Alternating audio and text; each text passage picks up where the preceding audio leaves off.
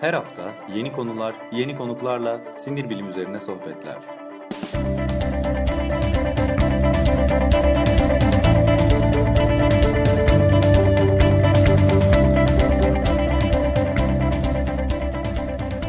Neuroblog Podcast başlıyor.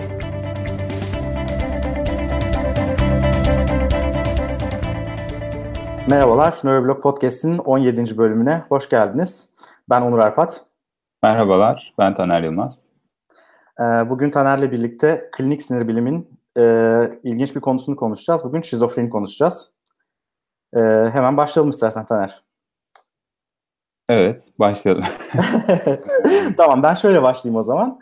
Ee, şizofreni Yunanca bir kelime aslında köken olarak e, ayrık zihin, e, bölünmüş zihin demek. E, burada sanki bir insanın, e, şizofreni sahibi bir insanın zihninin bölünmüş olduğuna ve farklı farklı e, iki ya da bir, birden fazla zihni olduğuna e, işaret ediyor sanki bu kelime. Ama aslında yanlış. E, şizofrenide böyle bir şey yok. E, zihinde bölünmüş e, diyemeyiz herhalde. E, ama Yunanca bir kelime ve bu şekilde e, bize gelmiş. E, ama şizofreni nedir e, diye başlarsak aslında şizofreni biraz daha farklı e, bir e, hastalık ya da bir durum diyebiliriz herhalde. E, nedir sence, nedir e, şizofreni tanım olarak, bir psikiyatr olarak sana vereyim sözü burada. Ee, şeyi etimolojisine de birazdan değiniriz. İsimlendirmeler var birden fazla. Şizis yarılma demek aslında bir yandan da tanımlıyor davranışlar arasındaki belki tutarsızlık ya da duygulardaki değişkenliğe falan gönderme o tanımlandığı dönemde. Ee, şizofreni bir klinik sendrom. Sendrom şu açıdan önemli bu if, e, ifade ve adlandırma. Sendrom belli semptomların bir arada bulunduğu hastalık demek. Yani e, örneğin grip bir sendrom, işte ateş var, öksürük var, işte burun akıntısı var gibi bu semptomları birlikte e, şey yapıp görüp bir e, şey yapıp e, tanı koyup ona göre tedavi düzenleyebiliriz. Niye önemli bu?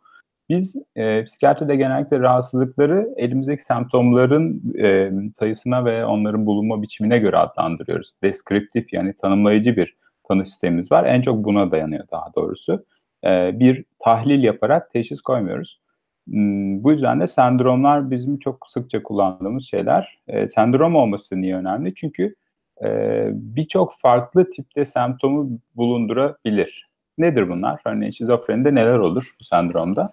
Esas yani, olarak efendim sen bana soru sordun zannettim. Ben de bir öğrenci edasıyla başlayacaktım yanıtlamaya. Pozitif semptomlar, negatif semptomlar gibi. evet en başta öyle ayırabiliriz. Pozitif ve negatif semptomlar var. Ana olarak semptom kümesini ikiye bölmek mümkün. DSM'dekilere bakacak olursak DSM'de 5 tane core semptomu var. Ee, bunlardan ilk üçü özellikle önemli. Zaten hemen hemen herkesin aklına geleceği gibi hezeyan ya da delüzyon e, yani değişmeyen ve gerçekle uyuşmayan düşünceler. Bu bir. Halüsinasyonlar en ünlü semptomları herhalde psikotik bozuklukların. İşte evet, en sık gör... olmayan sesleri duymak, olmayan insanları ya da başka canlıları görmek etrafta. Evet, en sık görüleni de aslında işitsel halüsinasyonlar yani sesler duymak.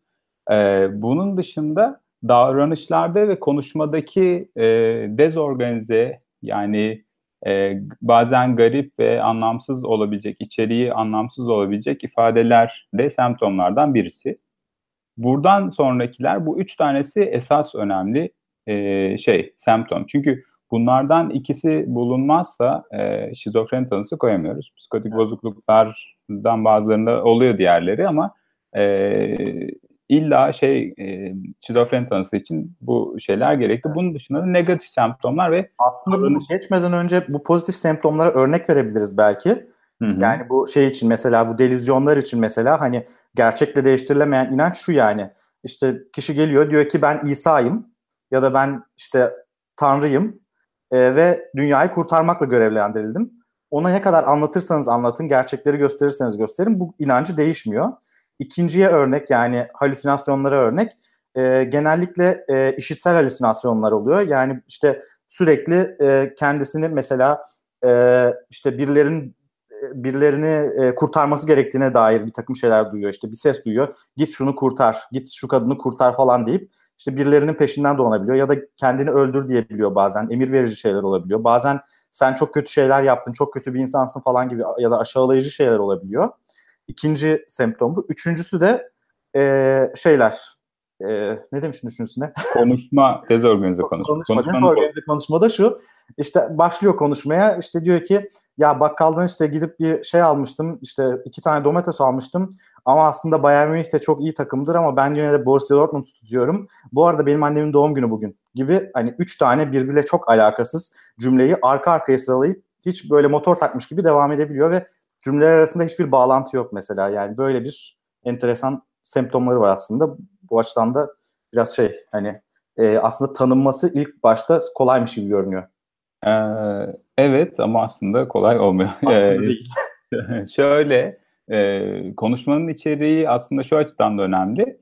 E, yani aslında düşünceyi anlamamızın aracısı konuşma ve konuşmada bazen e, senin dediğin gibi böyle konudan konuya atlayan ve mantıklı bir bütünlük oluşturamama gibi bir sorun olabileceği gibi bazen gerçekten kelimelerin hani hiç anlaşılamayacağı biçimde üretilmesine falan kadar gidebiliyor. Evet. Ee, bunlar core semptomlar yani bunların bulunması mutlaka lazım. Bunun dışında da davranışlarda dezorganizasyon gene garip ya da anlamsız olan davranışlar ya da katatoni dediğimiz bir tablo var. Katatoniden bahsetmek ister misin? Daha çok nörologlar ilgilenmeye başladı çünkü. Yok e, yani psikiyatrlar da ilgileniyor ama şey yani nörolog nörolojide e, yani istersen sen anlat mutizmle giden yani katatoni aslında şey e, çok e, klasik tabloları aslında filmlerde çok görülür yani. İşte e, bir insan durur hiçbir şey yapmaz e, konuşmaz kesinlikle reaksiyon vermez. İşte kolunu şöyle kaldırırsınız kaldırdığınız yerde durur. İşte parmağını açarsın şöyle kalır ama hiçbir şekilde aşağı düşmez. Böyle e, enteresan bir e, şey dur, durum vardır e, şeyle ilgili. Bu eskiden şeyle hani şizofreni ilk tanımlanırken tam anlattığın gibi bu katatonik semptomlar çok ön planda görülmüş ve bunlarla birlikte tanımlanmış ama sonradan şimdi biliyoruz ki aslında bunlar şizofrenide çok sık olan şeyler değil. Hatta en sık görüldüğü yer katatoninin şizofreni değil bipolar bozukluk gibi. Evet. Böyle e, ilginç bir istatistik Ama var. şöyle bir şey var. Katatoni bir kere görüldüğü zaman bir kere bir insanı katatoninde görürseniz çok dokunaklı bir sahnedir o. Yani gerçekten evet. e, çok korkutucu bir şeydir. Yani insanın böyle oyun hamuru gibi bıraktığınız yerde öyle e, durur ve hiçbir şey yapmaz, konuşmaz, reaksiyon göstermez. Hani bir nevi bitkisel hayat gibi düşünürsünüz ama halbuki e, ilgisi yok yani e, fizyolojik olarak en azından. Evet yani e, bir şekilde hareketlerin çok e, tekrarlı biçimde olması, mesela aynı hareketi defalarca yapmak ya da dona kalmak, tamamen hareketsiz kalmak, hiç konuşmamak e, gibi şekilleri olabilir. Bu katatoni ya da bunun gibi davranış bozuklukları olabilir. Bir de negatif semptomlar var. Onlardan bazıları olabilir. Hı hı. Negatif semptomlarda da aslında var olan yetilerin kaybolması. Şimdi pozitif semptomlar olmayanların ortaya çıkması. Mesela halüsinasyon olağan günlük yaşamda olan bir şey değil ama ortaya çıkıyor. Bu pozitif bir şey. Ee, negatif semptomsa mesela sosyal ilişkilerin kaybı, içe çekilme, sosyal olarak izole olma, kimseyle görüşmeme gibi e, söylenebilir. Daha çok bunun gibi e, şeyler, semptomlarda bulunabiliyor. Hatta bu hastalar o kadar çok içe çekiliyorlar ki çoğu hasta bize işte polis geliyor evine işte ya da itfaiye geliyor kapıyı kırarak açıyorlar. İçeri baktıklarında işte onlarca yüzlerce pizza kutusu, kola kutusu, sigaralar, izmaritler çok kötü bir halde kendilerine bakımları çok kötü olabiliyor. Yani o kadar ciddi bir içe çekilme olabiliyor ki normal günlük hayatlarında yani ev mesela çöp ev haline geliyor vesaire. Bunlar e, çok ciddi anlamda hastalar bu şekilde gelebiliyorlar. İnanılmaz bir içe çekilme olabiliyor bazen. Bu şu açıdan önemli söylediğin şey bence. Aslında tedavinin önemine de bir gönderme yapıyor. Çünkü gerçekten tedaviler oldukça büyük oranda bunları engelleyebiliyor. Çünkü bu kişinin elinde olan bir şey değil, davranış biçimi değil. Yani onu ikna etmeye çalışsanız, kendisi çaba göstermeye çalışsa bile yapamadığı içsel motivasyonu kaybettiği bir durum diye adlandırabiliriz. Kabataslak tanımladık bence. Biraz daha detaylarına ve geçmişine e, doğru da aslında yol alabiliriz. İsimlendirmesine... Son bir şey belki söyleyebilirim. Sadece bu pozitif ve negatif semptomlar yok. Aynı zamanda bir takım bilişsel e, semptomlar da var. Bilişsel fonksiyon kayıpları da geliyor aslında bu hastalıkla beraber. E, onu söyleyip e, istersen senin de dediğin gibi devam edebiliriz. Ee, o zaman ben de bir cümle daha bilişsel fonksiyonların korunması için de gene şey gösteriyor ki bize istatistikler ve hasta izlem çalışmaları şunu gösteriyor ki ne kadar iyi tedavi edilir, ne kadar semptomlar ortadan kalkarsa e, kişilerin bilişsel fonksiyonları ileri yaşamda da o kadar korunabiliyor. Ne kadar tedavisiz kalırsa bir kişi psikotik bozukluklar ya da şizofreni ile birlikte e, o kadar fazla bilişsel yet, yeti itimine de maruz kalıyorlar ne yazık ki. Hı hı.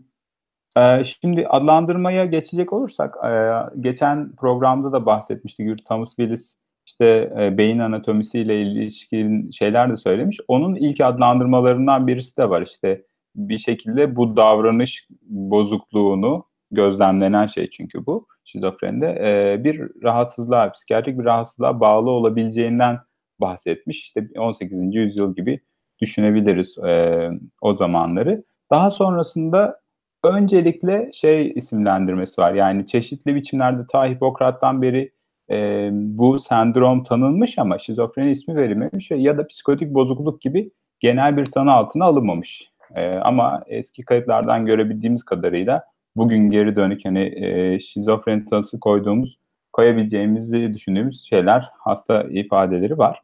Ondan sonra işte Orta Çağ karanlığına tekrar gelecek olursak aslında pek çok e, şeytan tarafından hani ele geçirilmiş ruhun şizofreni hastası ya da psikotik bozukluklar ya da belki diğer hani psikiyatrik rahatsızlıklardan da muzdarip olduğunu düşünüyoruz bugün geriye dönük. filminde. Evet Exorcist'te olduğu gibi Malleus Maleficarum diye bir kitap var hatta aynı şeyleri Cadı Avı kitabı ve oradaki şeyleri de görebilirsiniz. Yani e, bu da ilk tanımlayıcı şeyler yer alıyor aslında davranış değişiklikleri işte sesler duyma vesaire falan bunların hepsi e, şeytan e, nasıl bedenine şeytan girmesi şeklinde e, adlandırılan şeyler. Ne yazık ki bu insanlar işte orada o zamanlar yakılıyor, öldürülüyor vesaire çok sayıda. Bizdeki iz düşümü de galiba cin meselesi yine yani cin işte duyuyorlar ya da cinler kulağına bir şeyler fısıldıyor gibi herhalde e, oluyor. Biraz daha evet. cin üzerinden gidiyor bizde galiba. Biraz ufak farklar var. Cin girmesi vesaire gibi düşünceler de öyle adlandırmalar da e, oluyor.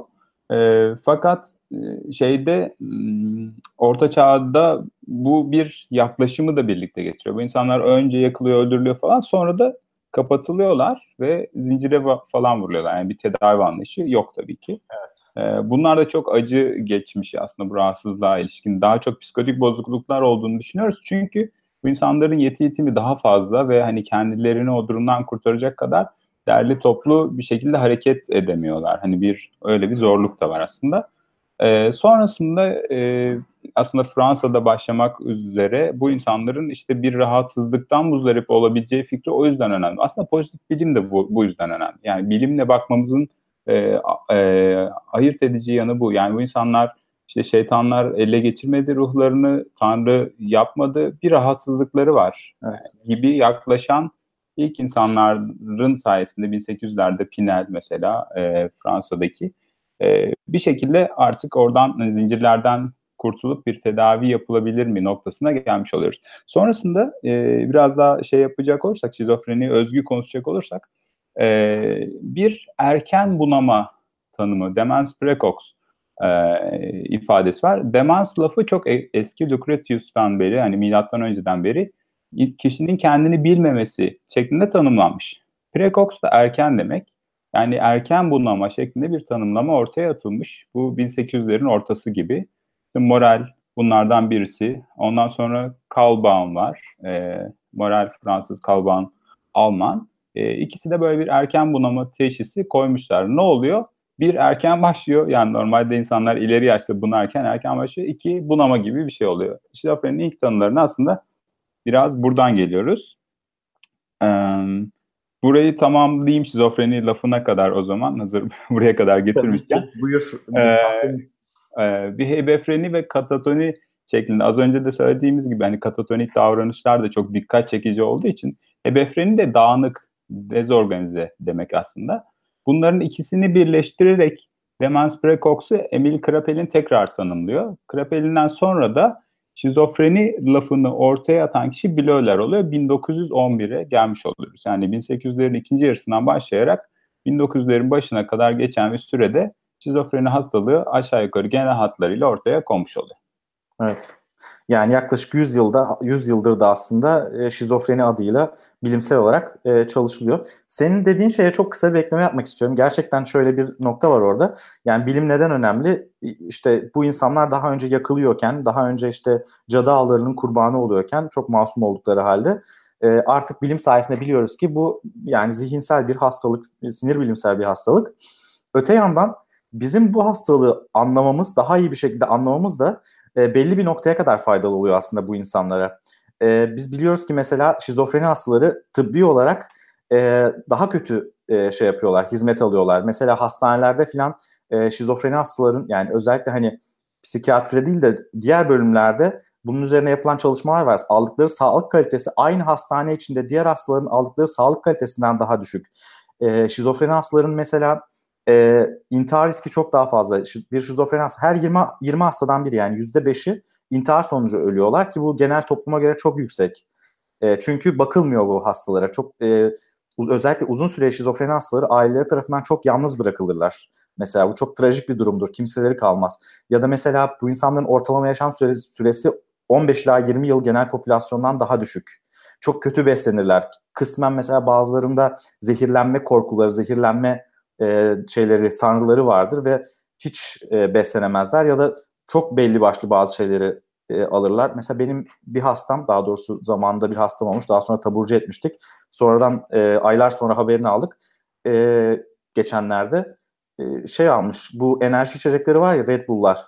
Onlar yani öyle bir şey takıntı geliştirmiş tabii kötü tedavi bir şekilde. Öyle bir takıntı geliştirmiş. Kimse üstüne düşmemiş. Ailesi yok zaten tek başına yaşıyor e, o kadar fazla Red Bull içmiş ki içeride evine girdiklerinde tamamen her tarafın Red Bull şişeleriyle dolduğunu e, görmüşler. E, kaybı durmuş Red Bull içmekten. Yani bunlar çok şeydir yani şizofrenide aslında çok trajik hikayeler vardır e, baktığımız zaman bu hastaların hikayelerine. Esas altta yatan sebep aslında en başta dediğin gibi yani bu buna yol açan şey e, hastalığın kendisinden çok stigma gibi duruyor. Toplumun, yani evet toplumun stigması ve toplumun aslında hastalığa e, biçtiği rol ve hastalara biçtiği yani tamam bundan artık bir şey olmaz e, düşüncesi ama halbuki biliyoruz ki aslında bir şey oluyor. Çok da başarılı da olabiliyorlar. Bir dinleyicimiz burada e, şeyden bahsetmiş mesela John Nash'ten bahsetmiş matematikçi işte şey, filmi de vardı. E, akıl oyunları mıydı? Evet akıl oyunları. Evet. Yani iyi tedavi edilmiş bir şizofreni hastası gerçekten e, aslında gayet fonksiyon yani her hepsi değil tabii ki çok ağır hastalar var ama e, bazı yani önemli kısmı hastaların iyi fonksiyon görebilecek hastalar. herhalde ruhsal rahatsızlıklardan bahsedince hep stigmaya değinmek zorunda e, kalacağız ki ben, bence de çok gerekli. E, bunun bir işte beyin hastalığı olduğunu e, şey ortaya koymak ve tedaviye vurgu yapmak da çok önemli. Çünkü insanların hayatını değiştiren bir şey oluyor. Ön yargılar da gerçekten hayatlarını kötü yönde değiştiren bir şey oluyor. Senin de söylediğin gibi. Ee, beyin hastalığı dedik biraz ondan bahsedebiliriz aslında. Geçmişten günümüze nasıl beyin hastalığı diye. Aslında biraz şey, yani bir şey söylüyordum. Bahsedelim yani sinir bilimsel yönüne girelim biraz daha diyorsun. Ben biraz şeyden bahsedeceğim. Ee, yani niye böyle bir rahatsızlık var? Bir soru. İkincisi e, nasıl olmuş da evrimsel seçilimde hala günümüze kadar aktarılmış? Çünkü e, şizofreni sosyal uyumu zorlaştıran bir hastalık. En başta böyle bakacak olursak. Yani şu anda tedavi seçeneklerimiz var ama eskiden yoktu. Yani bir 1950'lere kadar bir antipsikotik ilaç yani bu, bu grupta kullandığımız bir ilacımız bile yoktu. Başka yöntemlerle tedavi ediliyordu. Peki evrimsel olarak nasıl oldu da e, seçilime uğrayabildi diye. E, şimdi 100-150 bin yıl öncesine dayanan bir değişim gözlemlemişler. E, bu bir genetik değişim izlerini sürdüklerinde ve bu bir şekilde sağ kalımı ve sosyal e, işte başarıyı arttıran bir şey olmuş. Burada üç şey olabileceğine dair bir e, öngörüleri var. Bir, sosyal olarak e, becerinin artması ve karmaşık sosyal ilişkileri sürdürebilme becerisinin bu şeyle değişiklikle e, sağlanması. İkincisi dil, üçüncüsü de zeka. Her üçü de olabilir ya da her üçü birlikte olabilir. Buradaki vurgulardan benim hoşuma giden ve daha hani e, üzerine düşünmesini sevdiğim e, vurgu da aslında makalelerden birinde şizofreni dilin bir e, bedeli miydi e, tartışması. Şöyle aslında dil sadece bir iletişim aracı değil aynı zamanda simgesel bir düşünme sistemine geçiş demek. Yani simgelerle düşünüyoruz ve anlamlar buluyoruz ve e, psikotik bir deneyim yaşayan kişi bu illa şizofreni e, de olmak zorunda değil bu arada. Mesela e, şey diyelim hani zihni etkileyen bir madde. Bu hani psikoaktif maddeler de olabilir. Uyuşturucular, uyarıcılar, halüsinojenler gibi. Bunları aldığında da kişiler mesela e, çeşitli garip yorumlar yapabilirler. Örneğin şeyler falan internette çokça dönüyor işte marihuana kullanıp sonrasında ellerim yok işte, işte bu galiba ölüyorum işte şu yüzden ölüyorum diye saçma bir sebeple e, iletişim kuran kişilerin ya da kurduğunu gösterir şekilde dalga geçen kişilerin yazdıkları gibi e, yani orada bir şeyler oluyor ve biz onu yorumluyoruz. Mesela bedenimde bir şey oluyor. Ne oluyor? Nasıl oluyor? Neden böyle oluyor? Ben kendi zihnimde düşünüyorum ve düşündüğümü de düşünüyorum. Bu ikinci düzeyde bir reprezentasyon yani yeniden temsil demek. Bu dille birlikte kazanılan bir yeti ve aslında gerçekten de e, yeti yetimine kay- e, sebep olsa bile getirisi yani dilin ve soyut düşüncenin getirisi o kadar fazla ki belki şizofreni de onunla birlikte da psikotik bozukluklar bu grupla birlikte evrilebilmiş ve elenebilmiş aslında. Evet. Ee, burada yayından önce de konuştuk aslında bu konuyla ilgili. Ee, şey çok önemli. Şizofreni hastaları yani aslında hepimiz e, dil aracılığıyla ya da düşüncelerimiz aracılığıyla bu dünyaya bir anlam vermeye çalışıyoruz. E, diyoruz ki mesela işte kapı çaldı demek ki birisi beni görmek istiyor. Yani birisi bana geldi bir şey var. Ya da işte telefon çaldı demek ki işte birisi benimle konuşmak istiyor vesaire gibi. Ya da çeşitli şekilde şekillerde dışarıdan aldığımız e, uyarıları anlam veriyoruz ve anlam yükleyerek devam ediyoruz. Şizofreni hastalarında bu e, dışarıdan aldıkları e, uyarılar e, bazen başkalarının almadığı uyarılar olduğu için mesela işte sesler duyuyor e, ve o sesler ona bir şeyler söylüyor. Diyelim ki sen Mesih'sin diyor, sen işte peygambersin diyor, bir şey diyor. E, bunu anlamlandırmaya çalışıyor ve hakikaten bir, bir yerden sonra o kadar sık duyuyor ki öyle olduğunu düşünüyor, peygamber olduğunu düşünüyor. Ya da e, işte birileri geliyor diyelim ki, e, polis geliyor diyelim ki, belki işte dağıtmış bir e, fazla gürültü yapmış, işte komşular polisi çağırmışlar e, polis geliyor. Ben bunu çok yaşadım mesela. Diyor ki işte e, aslında ben dünyayı kurtaracaktım. Zaten biz konuşuyorduk telepati yöntemiyle işte sesler seslerle e, kafamdaki şey kafasındaki sesle konuşuyor aslında. E, dünyayı kurtaracaktım ama işte hemen e, Merkel polislerini gönderdi. Ben dünyayı kurtarmayayım diye e, geldi beni e, şey tutuklamaya çalıştılar. Şimdi de beni buraya kapattınız kapalı servise gibi mesela. E, dünyayı algılamakta ve yorumlamakta e, farklı şeyler aldığı için farklı e, ne denir e, feedbackler aldığı için e, dünyayı farklı yorumlamaya e, başlıyor. Bu çok klasik bir şeydir şizofrenide. Ee, şöyle bir makale ya da yazının ayrıntılarını da hatırlamıyorum şu anda ama e, biraz zaman olmuş okuyalı. E, aslında bir yorumlayıcı var zihnimizde. Interpreter yani evet. ne olursa onu yorumluyor. Ve eğer biz bunu gerçeklikle bağlarımız kopmaksızın yapıyorsak yani şöyle bir şey oldu işte e, işte ayağım şu anda acıdı işte şey olmuş bir yere çarptım falan gibi yoksa orada aslında iğneyle birileri uzaktan bir şeyler yaptı işte vücuduma bir şey mi zerk etmeye çalışıyorlar gibi bir yorumlama da yaparım. Her ikisi de mümkün.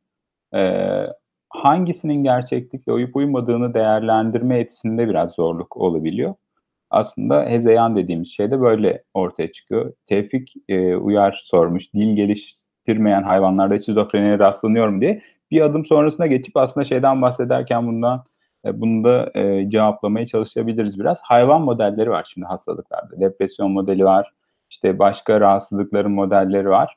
E, ve şizofreni için de hayvan modelleri var. E, ve mesela bir tanesi bunlardan ketamin işte ketamin bir e, anestezik ajan ama e, düşük dozlarda kullanıldığında şizofreni için ya da psikotik e, davranışlar için bir model haline gelebiliyor. Birkaç tane detaylı ayrıntısı var. Onlara çok fazla girmeyelim sıkıcı olmamak için. İşte NMDA reseptörleriyle ilgili bir etkileşim yaptığı için. O kısmını bir kenara bırakacak olursak e, ketamini kullandığımızda ne oluyor? İşte Mesela hayvanların kendine bakım davranışları, o grooming, kendi kendini temizleme ve sosyalleşme davranışları aslında e, şey oluyor yani bir şekilde bozuluyor ve bu şekilde aslında şizofreniye benzer bir durumla karşı karşıya kalıyoruz. E, ancak şey kısmını tabii ki bilme şansımız olmuyor. Yani e, hezeyan ve halüsinasyondan bahsettik ya core semptomlar gibi. Bunlar hayvanlarda oluyor mu? Bunu tetkik etmenin bir yolu yok. Çünkü düşüncelerini bize aktaramıyorlar. Bildiğimiz manada o yüzden şizofrenin olmadığını, davranışlarının onlara benzediğini de düşünebiliriz. Bir de pozitif ve negatif semptomlar açısından bunlar bahsettiklerim hani bu hayvan modelindeki daha negatif semptomlara uyuyor gibi görünüyor.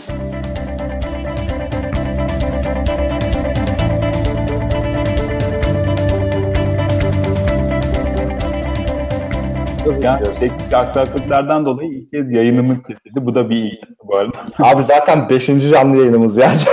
5'te bir çok da yüksek bir şey iyi bir durumda değiliz yani. Olsun ilkler güzeldir. Şeyden hayvan modellerinden bahsediyorduk. Hayvan modellerinde daha çok e, biyolojik bir yapı kullanılıyor. Bu açıdan bakacak olursak yani e, bir şekilde davranışlarının negatif semptomlardaki gibi normal günlük aktivitelerinde gösterdiklerinin azalması gibi. Ancak e, düşünce içeriğini öğrenemiyoruz diyordum sen koptuğun zaman. Hani hezeyan ve halüsinasyonu anlayamayız bu durumda. E, ve anladığımız manada şizofreni sendromu e, ortaya çıkmıyor da diyebiliriz. Hayvan modellerinden sonra bir şeye de geçebiliriz sanırım. Ee, nasıl oluyor? Hani biyolojik altyapısı nedir? Nörotransmitterler buradan biraz bahsedebiliriz sanırım. Ee, dopamin esas meselelerden birisi. O da aslında e, şey e, Çağlar e, çok pardon e, bununla ilgili Gürkan galiba genel aynen öyle Gürkan soru sormuş işte şey demiş yani işte patofizyolojisi ile ilgili insan beyninin evrim sürecinde ve çevresel etkilerle frontal bölgedeki gen ekspresyonundaki farklılıklarla ortaya çıktığı ileri sürülmüştü. Sanırım bir Nature makalesi var diyor. Gerçekten de öyle. Yani aslında çok fazla e, şey var. E, oradan devam edelim istersen. Çünkü e, bir anatomik e, farklılıklar var. Özellikle talamusla prefrontal korteks arasındaki bağlantıların bozulduğuna dair şizofrenide bir takım e, şeyler var. E, kanıtlar var. İkincisi dopamin yolağı herhalde onu anlatırsın birazdan. Dopamin yolağı zaten asıl şimdiye kadarki özellikle tedavideki asıl mekanizma olarak e, düşünülüyordu. E, onun çok önemli olduğunu biliyoruz. Aynı zamanda bağışıklıkla ilgili son dönemde yeni çalışmalar var. Şizofreninin bir çeşit bağışıklık sistemi hastalığı e, olabileceğini özellikle diyabetle ilişkilendirerek e, gösteren çalışmalar var. E, genetik çok önemli e, bir sürü gen var. Yani hatta en son ben şizofreniyle ilgili çalışmalara bakarken Şubat ayında gördüm 50 yeni gen daha keşfedildi gibi bir şey var. Yani bu şey demek değil yani şu şöyle bir gen varsa siz kesin şizofren olacaksınız gibi bir şey değil. Bir sürü çok gen hastalığı tabii ki psikiyatrideki birçok hastalık gibi yüzlerce genden, genden bazıları e, şizofreni olma e, eğiliminizi eğiliminizi artırıyor, ihtimalinizi artırıyor. Bir de e, beyinde sadece sinir hücreleri yok. Aynı zamanda yardımcı hücre denilen daha önce glia hücreleri var. O glia hücrelerindeki bazı değişikliklerin de şizofreniye eğilimi arttırdığı e, son dönemde düşünülüyor. Ama her şeyden önce tabii dopamin hipotezi çok önemli bu noktada. Çünkü, çünkü tedavide de çok önemli e, pay sahibi dopamin ne etki eden ilaçlar diyelim. Ee, birkaç tane nokta var. Söylediklerine dair de bir iki şey eklemek istiyorum. Dopamin kısmından bahsedelim onu bir. Ee, beyin, beyin sapına yani midbrain ya da mezo denilen kısma e, yerleşmiş bir dopaminerjik çekirdek var. Oradan projeksiyonlarla hem limbik sisteme örneğin talamusunda olduğu hem de kortekse yani beynin ön lobuna da e, şeyler var. E, sinir e, yolları var ve bunlar dopaminerjik. Bunlar işte mezokortikal o işte beyin sapından kortekse işte ve mezolimbik yolak olarak ayrılıyor. Aslında beş tane var. Bunlar önemli olan iki tanesi. Bunlar esas olarak. E, mezolimbik yolak aslında bir yandan e, hep daha önce de bahsettiğimiz bu ödül yolağıyla çok ilgili. E, ve aynı zamanda şeydeki şizofrenideki bazı semptomları açıklamak açısından da önemli. Çünkü bazı durumlarda sosyal ödül de dahil olmak üzere bir motivasyonun kaybolmasıyla çok alakalı olduğu düşünülüyor. Aynı zamanda bunlar halüsinasyonların da e, ortaya çıkmasını sağlayan e, yolaklar gibi e, düşünülüyor. Burada birkaç tane e, şey var. En önemli ve en kolay anlaşılabilir olanı şu gibi düşünebiliriz. Dopaminin regülasyonunun bozulması veya fazla aktive olması durduk yere uyarılara yol açıyor olabilir. Çünkü bunlar uyarıcı nöronlar ve mesela ses duyum ses gelmediği halde yani kulaktan bir şey e, nöral ileti almadığı halde insan bunu duyuyormuş gibi yorumlayabilir. Bu çünkü bunlardan biliyoruz dopamini bir şekilde baskılayan bu yolaklardaki dopamini baskılayan ilaçlar kullanıyoruz. Bunları kullandığımız zaman semptomlar ortadan kalkabiliyor. Esas hipotezlerden bir tanesi bu. E, şu çok önemli. Az önce söylediğim gen çalışmaları çok çok çok geniş. Yani artık gen ilişki linkage çalışmaları falan da daha ön planda gibi. Bir tane genle açıklamak şöyle dursun. Hani bir grup genin nasıl ekspres edildiği, ekspres edilip edilmediği gibi birçok detay çalışılıyor artık ve çalışmalar da çok büyük dataları artık hani böyle e, devasa şey, mega bilgisayarlarla hesaplanır durumda. Bir tane arkadaşım bunları çalışıyor. Onlar duyduğum e, kadarıyla gerçekten de devasa şey böyle ve çok geniş bir çalışmacı grubu yüzlerce kişi aynı çalışmada yer alıyor çünkü çok detaylı. E, fakat az önce en başta söylediğimiz şeye geri dönecek olursa bu biraz açıklama getirebiliyor. Aslında şizofreni bir sendrom. Yani bir kişi tamamen halüsinasyonlara odaklı ve daha çok yoğun olarak onları yaşarken bir kişinin negatif semptomları yaşıyor olabilir baskın olarak. Şimdi bu iki kişinin yaşadığı şey çok geniş bir yelpazede yer alıyor aslında. Evet. Şizofreni hastası birbirine benzemiyor aslında. Öyle bir durum var. Yani bir, benzemeyebilir. Ya şizofreni hastasının bir yani aynen öyle birbirine benzemediği çok durumlar oluyor. Çünkü çok geniş bir spektrum aslında bu. Hatta Hı. bazı e, şeyler bu şizofreni lafının stigmasından da kurtulmak için bazı insanlar, bilim insanları psiko psikospektrum bo spektrum bozukluğu diye adlandıralım bunu e, diyorlar. Aslında bu şey nafile çabalar, stigmadan kurtulmak gibi. Stigmadan kurtulmak kolay değil akıl evet, hastalığında. Biraz da öyle gibi geliyor bana. Genetik çalışmalar o yüzden çok geniş. Çünkü spektrum çok geniş. Yani birçok farklı gerçeklikle ilişkiyi bozan rahatsızlık var diyebiliriz. Bunlar psikotik evet. bozukluklar grubu diyebiliriz aslında. Stigma demişken aslında şeye de e, bir vurgu yapıp öyle geçelim. Deli lafı aslında çok stigmatize olmuş bir laf e, biraz şeytanın avukatlığı gibi olacak ama aslında deli lafı stigmatize olmasaydı e, çok çok çok daha güzel bir açıklayıcı şey taşıyor, etimolojik köken taşıyor. Çünkü deliradan geliyor. Yani yerdeki asıl olarak şu yerdeki e, arabanın tekerlekleri bunu bir at arabası falan gibi düşünün. Tekerleklerinin bıraktığı izden o lirden dışarı çıkmak demek. Yani biz aslında tanıyı da öyle söyledik ya biz deskriptif bir tanı yapıyoruz. Yani şunlar şunlar varsa şöyle bir rahatsızlık var diye. Evet gerçekten var. Rahatsızlığın olmadığını göstermez bu. Ama normalle normal olmayan sınırını nereye çizdiğimiz açısından da çok güzel bir laf delir. Delira ve deli lafı da aslında biraz oradan geliyor. Türkçe'ye oradan geçtiğini düşünüyoruz. Ee, yani stigma ile uğraşmaya çalışırken tabii ki deli lafı günlük yaşamdaki kullanımı dolayısıyla artık kullanılabilir değil ama sınırın ötesine geçmiş. Yani sadece bizim çizdiğimiz bir sınır yani toplumsal olarak çizdiğimiz bir sınır olduğunu hatırlamak da önemli. Seninle yayından önce de konuştuk zaten. Belki bir antipsikiyatri bölümü de sözü verebiliriz. İleride bunları daha ayrıntılı konuşmak üzere. Çünkü ben çok anti anti psikiyatri olduğum için çok modernist ve e, pozitivist olduğum için güzel didişebiliriz aslında. Her bölümde uzlaşacak değiliz. Bir dopaminle ilgili şöyle bir şey ek yapmak istiyorum. E, bu e, işte az önce bahsettik şizofreni e, beyindeki dopaminerjik yolakların aşırı aktive olmasıyla çok yakından ilgili bir hastalık ve bu dopaminerjik yolakları bastıran ilaçlar veriyoruz aslında şizofreniyi tedavi etmek için bir nevi. Ancak dopamin aynı zamanda bir keyif molekülü, bir motivasyon molekülü.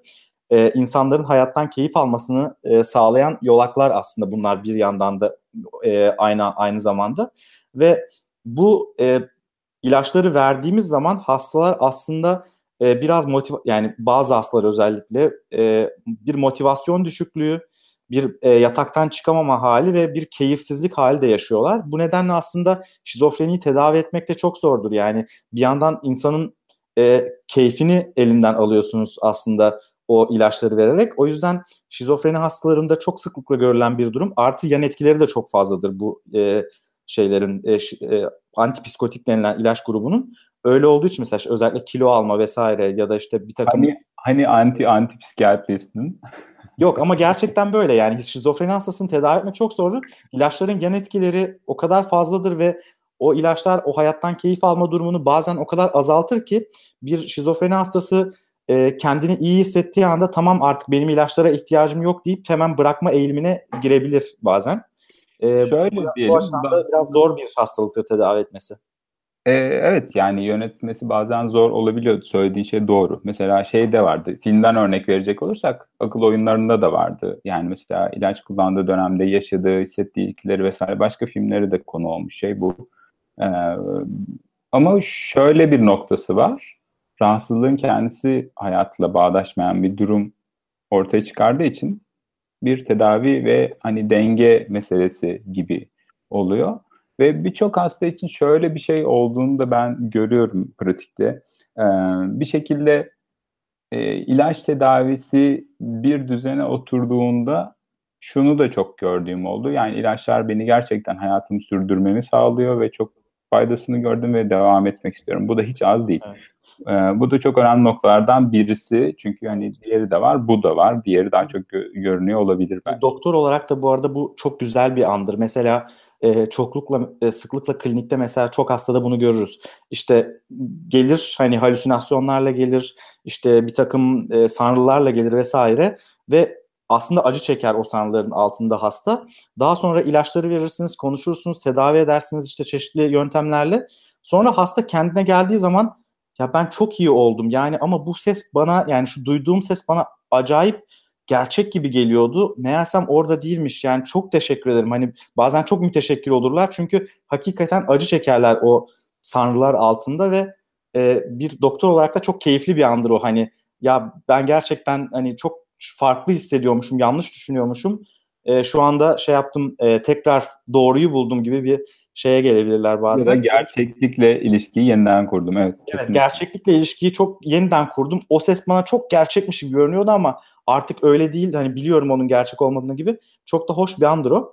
Ee, öte yandan e, belki buradan yavaş yavaş şeye geçebiliriz. Yani e, biz her ne kadar farklı işte genetik, anatomik ya da işte dopaminerjik bir takım sebeplerle, bir takım yolaklarla e, oluşan bir sendrom olduğunu bilsek de aslında insan hayatında şizofreni gelişiminde önemli birkaç dönüm noktası var.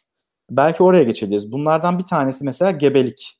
Yani şöyle e, ha, e, bir e, insanın yani daha anne karnındaki bir çocuğun özellikle ikinci üç aylık dönemde, ikinci trimester dediğimiz dönemde e, annenin yaşadığı bir takım e, işte viral enfeksiyonlar gibi bir takım durumların e, çocukta şizofreni riskini arttırdığını biliyoruz e, doğum sırasında yaşanan bir takım travmaların ve zorlu doğumların e, hatta düşük kilonun vesaire şizofreni olasılığını e, yaşamın ilerleyen dönem, döneminde arttırdığını biliyoruz.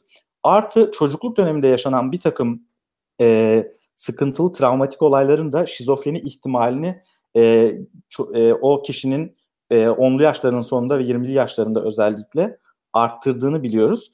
Bu da enteresan bir şey çünkü bununla yapılan fare çalışmaları bile var. E, yani sadece e, hatta şöyle bir şey yapmışlar. Çok yakın zamanda bir çalışma. E, galiba bilim filmde bilim filmde de Gürkanlar yayınlamışlardı. E, oradan da okuyabilirsiniz. E, linkini veririz daha sonra. E, sadece 9 günlük fareleri alıyorlar. E, o 9 günlük farelerin bir kısmını anneleriyle beraber devam ettiriyorlar yaşamaya ve bir kısmını bir gün ayırıyorlar annelerinden ve daha sonra onların gelişimlerini e, izliyorlar ve onlarda bir hani şizofreni benzeri e, şeylerin, eğilimlerin yüksek olduğunu bu annelerinden ayrılan maternal deprivasyona tabi tutulan e, farelerde görüyorlar. Yani aslında insanın hayatında e, belli dönüm noktaları var. İnsanı şizofreniye daha yatkın yapan çeşitli e, durumlar sonucunda. Bu da enteresan bir e, noktası şizofrenin. Çünkü şizofreni erken çıkan bir hastalık. 10'lu yaşların sonunda ve 20'li yaşların başında hemen hemen pek çok hasta tanı alıyor. Ee, şöyle söyleyebiliriz aslında bugün psikiyatrik rahatsızlıkları anlamı e, açısından çok sıkça düşündüğümüz, başvurduğumuz e, şeylerden birisi e, algılama biçimleri ya da değerlendirme biçimlerinden birisi şu gen çevre etkileşimi. O yüzden tüm bunların bir yandan böylesi bir şey olduğunu da unutmamak lazım. Doğumla ilgili olan çalışmalar ya da doğum prenatal, doğum öncesi olan çalışmalar için ise biraz şeyi de göz önüne almak lazım. Yani aynı gen grubu bir gen grubundan bahsediyoruz ya mesela doğumdaki düşük ağırlıkla doğmaya da sebep oluyor olabilir mi? Yani bir işte birlikte bulunma e, yani e, korelasyon işte causality bir nedenselliği getirir mi getirmez miye dikkat etmek de gerekir. Böyle çalışmalar var. E, enfeksiyonlara ilişkin ise hani böyle olmayacağı olmayabileceğini gösteren çalışmalar da var bu arada. Var. Hı hı. Doğum öncesi enfeksiyon, annenin geçirdiği enfeksiyonlara birçok şekilde açıklanmaya çalışıyor. Yani bunlardan hangisi ne tip bir şeye yol açıyor onu tam olarak ayırt edemiyoruz Çok belki. Karmaşık bir hastalık neticede. Evet, kompleks bir sistemden bahsediyoruz. E, travma kısmı ama gerçekten çok önemli. Burada bir tane şeyden daha bahsetmek istiyorum kısaca. Yani biz tabii ki şeyden hani biyolojik nöro bi, e, biyolojik altyapıdan bahsediyoruz. Bir de hani sosyal etkileşimle ilişkili bir tarafı var bunun zaten öyle bir rahatsızlık. En başta da öyle başladık. Yani evrimsel olarak nasıl şekillendi bu soyut düşünceyle ilgili bir tarafı var. E, şundan da bahsetmek lazım. Yani psikanalitik kuram da şizofreniye ilişkin şöyle diyor. Libido aslında bir yaşam enerjisi. Yani cinsellikle ilgili olan motivasyon nun dışında ondan öte, onu da kapsayan biçimde bir yaşam enerjisi, bir e, motivasyonun kişinin kendi benliğine geri çekilmesi ve dışarıdaki hayata, sosyalliğe, insanlara yani bağ kurmaya yönelik bu enerjinin yatırılamaması gibi bir şeyden de bahsediyor. Bu şu açıdan önemli aslında gerçekten. Travmatize olan insanların, travmatize olan çocuğun mesela e, kendi içine dönmesi gibi kaba taslak anlayabiliriz. Çünkü mesela şunu çok iyi biliyoruz. Özellikle erken yaşta ağır travmaya maruz kalan insanlarda bütün psikiyatrik rahatsızlıkların riski artıyor. Şizofreni yatkınlığı var mesela. Hiç ortaya çıkmayacak bir çocukta. Ama savaşa maruz kalıyor. Zorunlu göçe maruz kalıyor. işte ailesini kaybediyor gibi ağır stresörlere maruz kaldığında bunların arttığını biliyoruz. Yani sadece genle ya da sadece dopaminle, sadece nörolojik olarak açıklarsak da biraz kısır bir tarafı kalacak travmatik yaşantıların özellikle çok önemi var. E, ayrıca psikanalitik bir şey de yani bir kuramsal bir açıklaması olduğunu bilmek de önemli bu minvalde. Çünkü bir benlik ve öteki arasındaki ilişkiden de söz ediyoruz. Tüm bunlardan bahsederken. Evet. Ya yani. ben e, psikanalitik kısmına çok katılmıyorum ama en azından şöyle söyleyeyim. E, şeyi çok görüyoruz. E, mesela burada Almanya'da e, çok sıklıkla görülen bir hikaye şudur. E, Akdeniz üzerinden diyelim ki Libya'dan ya da işte şeyden e, Kuzey e, Afrika'dan artık e, deniz yoluyla e, gelen mülteciler var e, İtalya'ya. İtalya'dan da Almanya'ya geliyorlar. Onlarda mesela o kadar fazla hikaye var ki e, şizofreni hastası olarak geliyor, psikozda geliyor akut bir şekilde. E, sonra hikayenin altını deştiğin zaman mesela işte daha yani 18-19 yaşında bir çocuk e, diyebiliriz ya da yeni yetişkin bir insan. Hikayenin altını deştiğin zaman işte o kadar trajik şeyler çıkıyor ki yolculuk sırasında işte annesini, işte iki tane abisini ve amcasını kaybetmiş falan gibi işte e, orada kötü muameleye maruz kalmış vesaire. Belki bu insanlarda gerçekten hiç gelişmeyecekti bu e, şizofrenik durum ama e, bu tarz travmalar sonucunda e, şizofreniye yakalanma ihtimali çok daha yükseliyor. Belki birkaç kelime de e, risk faktörlerinden bahsedebiliriz. Çünkü risk faktörleri arasında çok enteresan risk faktörleri var.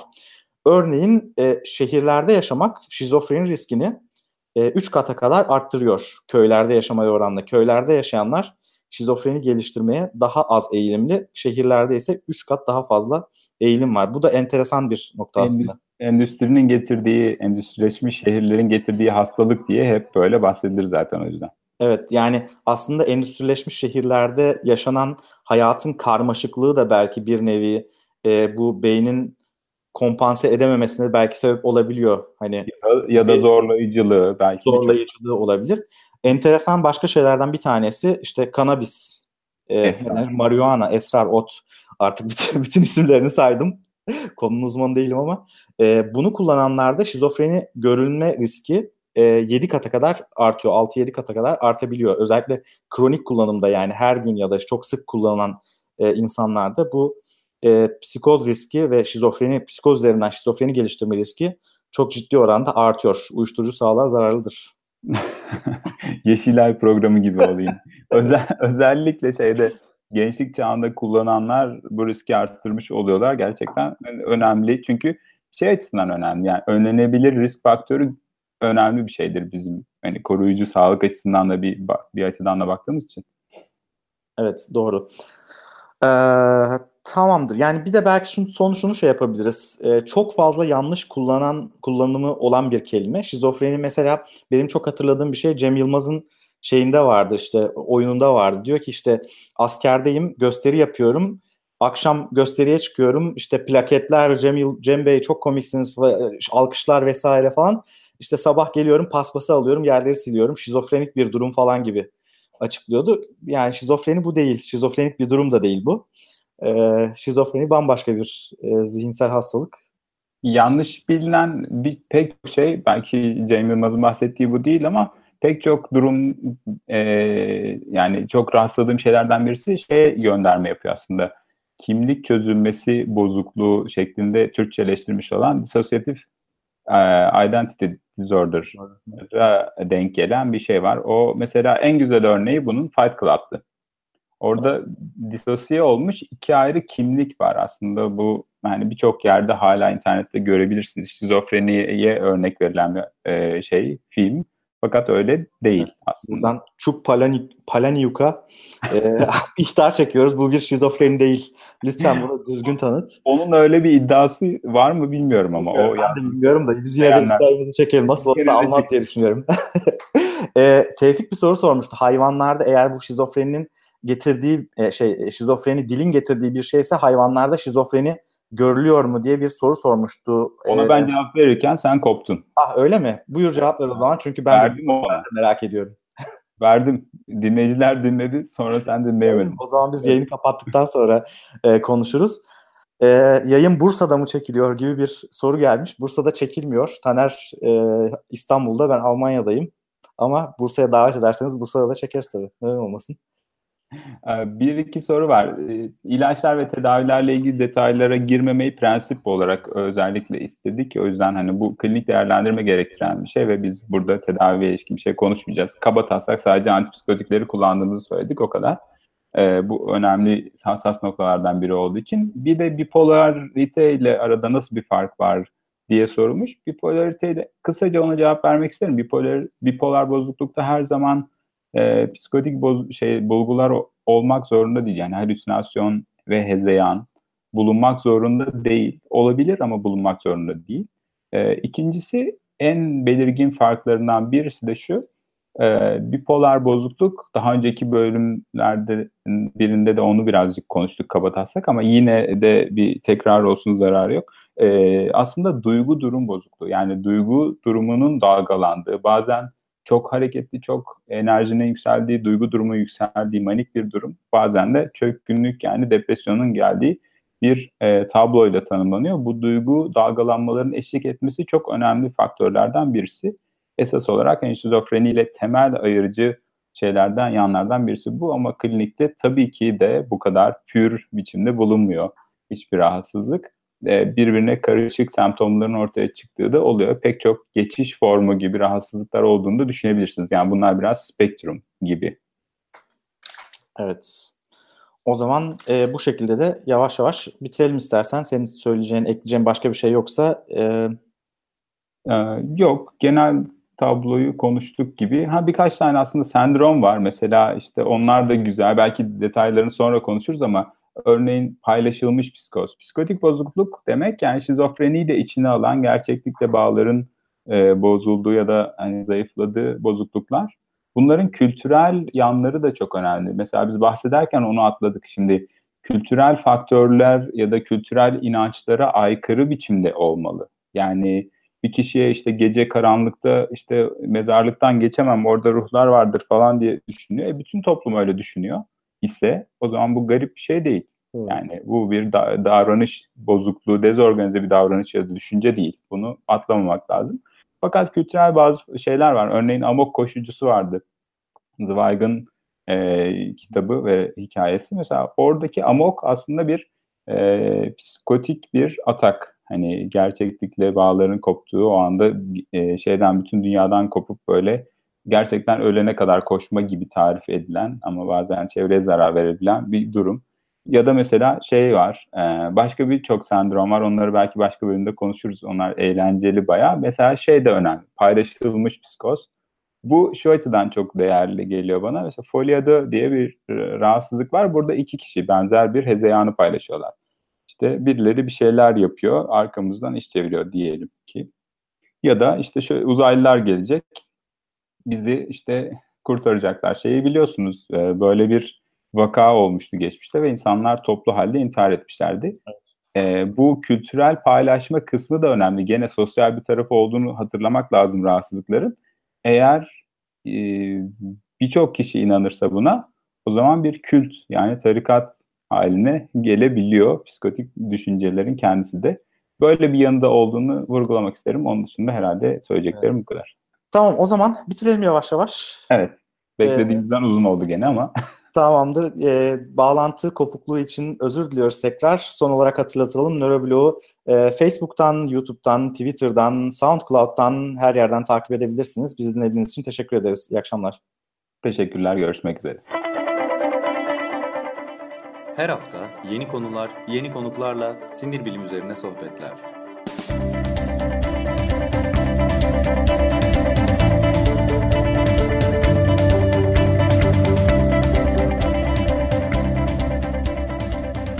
Nöroblog Podcast sona erdi.